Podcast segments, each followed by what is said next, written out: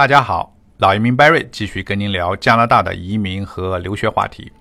转眼时间到了8月，是新移民和留学生登陆的旺季。最近经常有听友给我留言咨询孩子即将到加拿大留学到底要带什么物品，哪些要从国内带，哪些要从加拿大采购就可以了。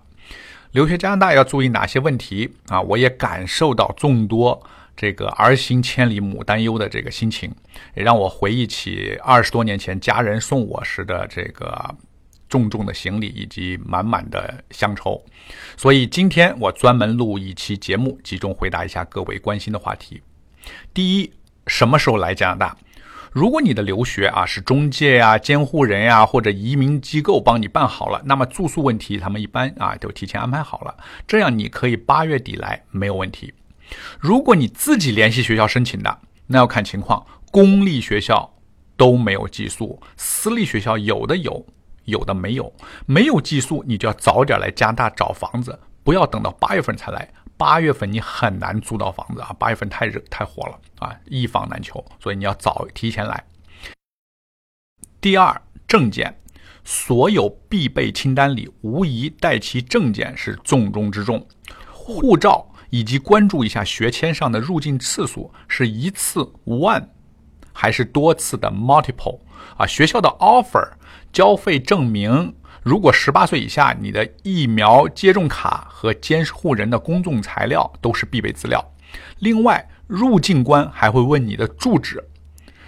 无论你是住酒店还是住 homestay 寄宿家庭或者学校的寄宿，你都要准备好地址以备询问。银行账户的余额你要拷贝到这个手机里不一定每一项都会被检查，但有备无患。第三，海关入境申报卡。无论是孩子自己前往加拿大还是父母陪同，学生需要单独填写一张入境卡，就是在飞机上他有时候会发给你一张入境卡，或者下飞机以后要填一张。其他家属也要填一张，都需要签名，一定要按照规定，不能携带违禁品。如果你携带超过1万加币的现金每人限1万加币，一定要如实申报，你就说你带就行了第四，大签学生入境以后要去专门的窗口领取大签 Study Permit， 这个环节非常重要暑假留学生比较多，有时候需要等1-2个小时甚至更久，你要有耐心。 Study Permit 这个大签一般根据学制不同给的时间也不一样，本科生会一口气给你4年，高中生一般是1年，硕士和研究生是2年建议小留学生拿到大签后，你拍一张照给父母留存档。这个大签，这个学签的号码非常重要，是终身的，除非你将来变换身份改成移民，否则这个号码会一直跟着你，一定要妥善保管并注意这个有效期。大签过期停留在加拿大属于非法居留。第五，留学需要带的物品。我居住的多伦多是北美第4大城市，可以说物品应有尽有，而且也不乏华人超市和商店，所以我会建议现在来的学生尽量轻装出发，带一些个人习惯的物品以及差价比较大的或者国外不好买的物品比如说你除了必备的贴身衣服和洗漱用品外，你可以带个小变压器，因为加拿大是110伏电源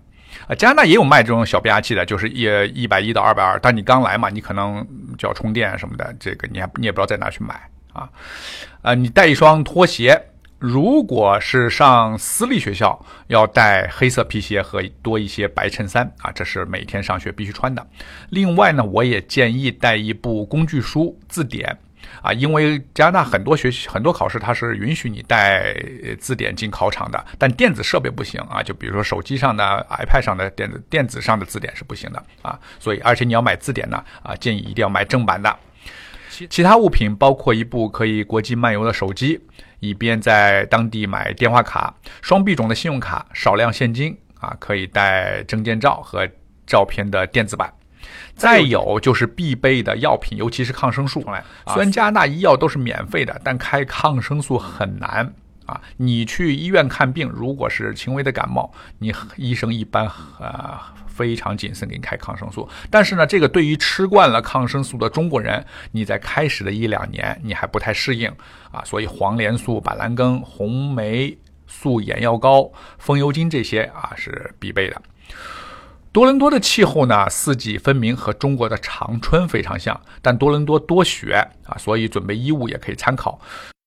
因为这里室内非常温暖所有公共设施甚至公交车都温度不低，所以基本上没人穿秋裤当地人的标准装备就是外面一件防风、保暖、防雪的羽绒服，里面是衬衫甚至 T 恤。所以到加拿大以后，采购一件当地的羽绒服以及雪靴是必要的。国内的羽绒服呢也可以带来但是有可能不能对抗这里的冬季。另外，念高中的孩子可以准备一套正装，男生是西服领带，女生是礼服裙子，因为有一些场合你会用到。而在加拿大买，你首先是不是太合身因为你亚洲人的身材和这个西方人不一样。其次呢，这边的这个正装礼服一般价格是比较高。至于家长经常询问的被子、床单、床罩、枕头这些，我认为没有必要这里都可以买，而且价格不贵。你最简单，你就去 IKEA， 就国内叫宜家价格和中国是一样的。一个行李箱在飞机上只能载重23公斤你不要带这些又占地方又可以买到的物品。第六，如何与 homestay 相处。 homestay 就是你的寄宿家庭。你落地加拿大以后大部分孩子要做的事情就是买电话卡、开银行账户、买校服，如果你是私校的话，入住寄宿家庭或者学校的宿舍。那么关于如何挑选寄宿家庭以及如何相处，是一个可以展开内容的话题，我今天在这里就不详细说明。但我觉得家长有必要在出发前跟孩子沟通清楚。寄宿家庭是加拿大生活的一个临时的家，但又不是真正的家，每天朝夕相处，去如何适应住家，既要友好相处，又要保障自己的权利，对十几岁的孩子来说并不容易，要有充分的思想准备。你既不能有过高的期望，又不能带着人在屋檐下的这个心态处处忍让，要尊重对方的生活习惯和家规。第七，一日三餐。和中国不一样，加拿大的学校呢，大多数是没有食堂，即使有食堂，非常小的一个区域有一个微波炉，卖2-3样这个简单的这种三明治这种热狗就最多这种东西选择非常少所以你的午餐呢，大多数都是学生自己带到学校，有的是冷餐，有的是通过微波炉加热一下，也有的高中生他们课余期间或者中午的时候到外面去买。在外面买呢，一般选择呢也是这种快餐什么披萨呀，什么麦当劳，就这些东西都是一些垃圾食品，长期吃呢对身体不好所以你尽量就是早晨准备上这种比如说一些火腿呀，配一些蔬菜呀，配一些各种酱料，一些色拉，这样对身体比较好的这种有营养的快餐用纸袋一装就是一餐如果你在中国家庭住这种寄宿，一般的住家呢会给孩子们准备饭盒普通中国家庭的这个伙食会更对孩子胃口一些但是如果你住在西人家里的这个 homestay， 那么人家做什么你就吃什么了你只能将就它。另外，如果是外出就餐，那多伦多因为是多元化城市，你的选择可就太多了，基本上世界上各地的美食你都可以吃到也就是说你周末你不是上学的时候，周末或者晚上你去吃中餐馆，你的选择可以说是应有尽有，价格适中如果你是自己做饭，众多的中国超市和琳琅满目的食品也有很多，我个人觉得跟国内的区别已经很小，它选择不多，但基本上什么都有什么老干妈，什么各种调味酱都有甚至一些连锁的餐厅这里都有加拿大的食品安全价格合理，自己做饭是最经济有效的餐饮方式。加拿大的外卖不发达，跟国内没法比，有不发达所以送餐服务不多也就是麦当劳这几个一些品牌另外呢，如果你叫外卖送餐到家，你是要给小费的。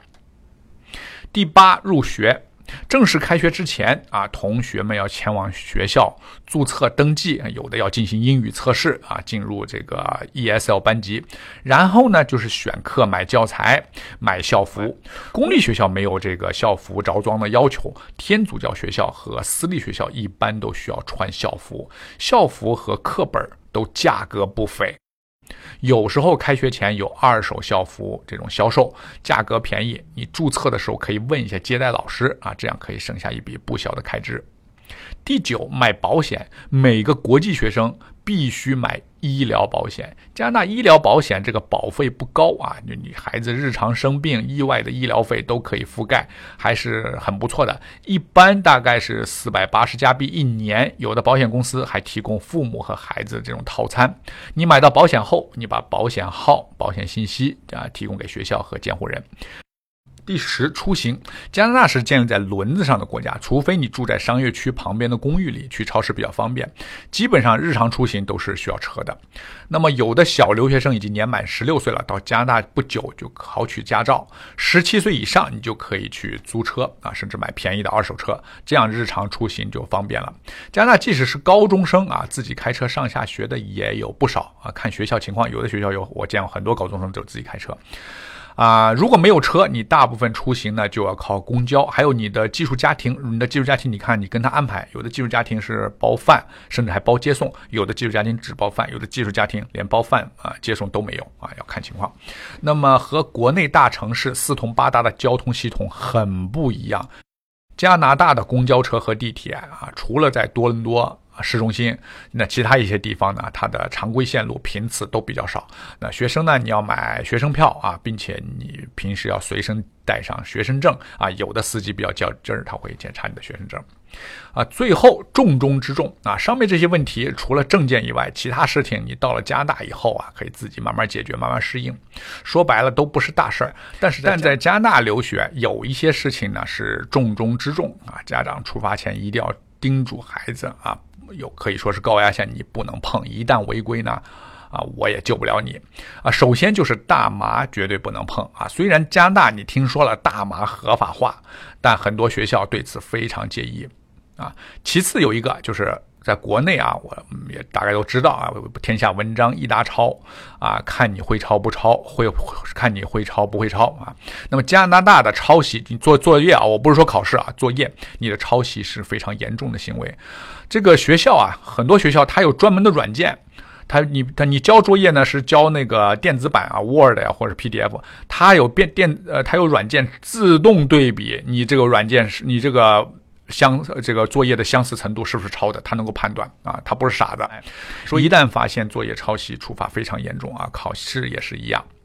作业呢一定要按时交，否则扣分也非常厉害。第3就是一些种族歧视，一些话这个不要说，你不要歧视黑人这个肤色深的这些人也不要有肢体冲突不能威胁对方你不能说我要杀了你，这是非常重的罪。家长到了国外也要注意不能打孩子，这都是非常严重的罪这都是体罚，这都是非常严重的罪，不能有肢体冲突不能打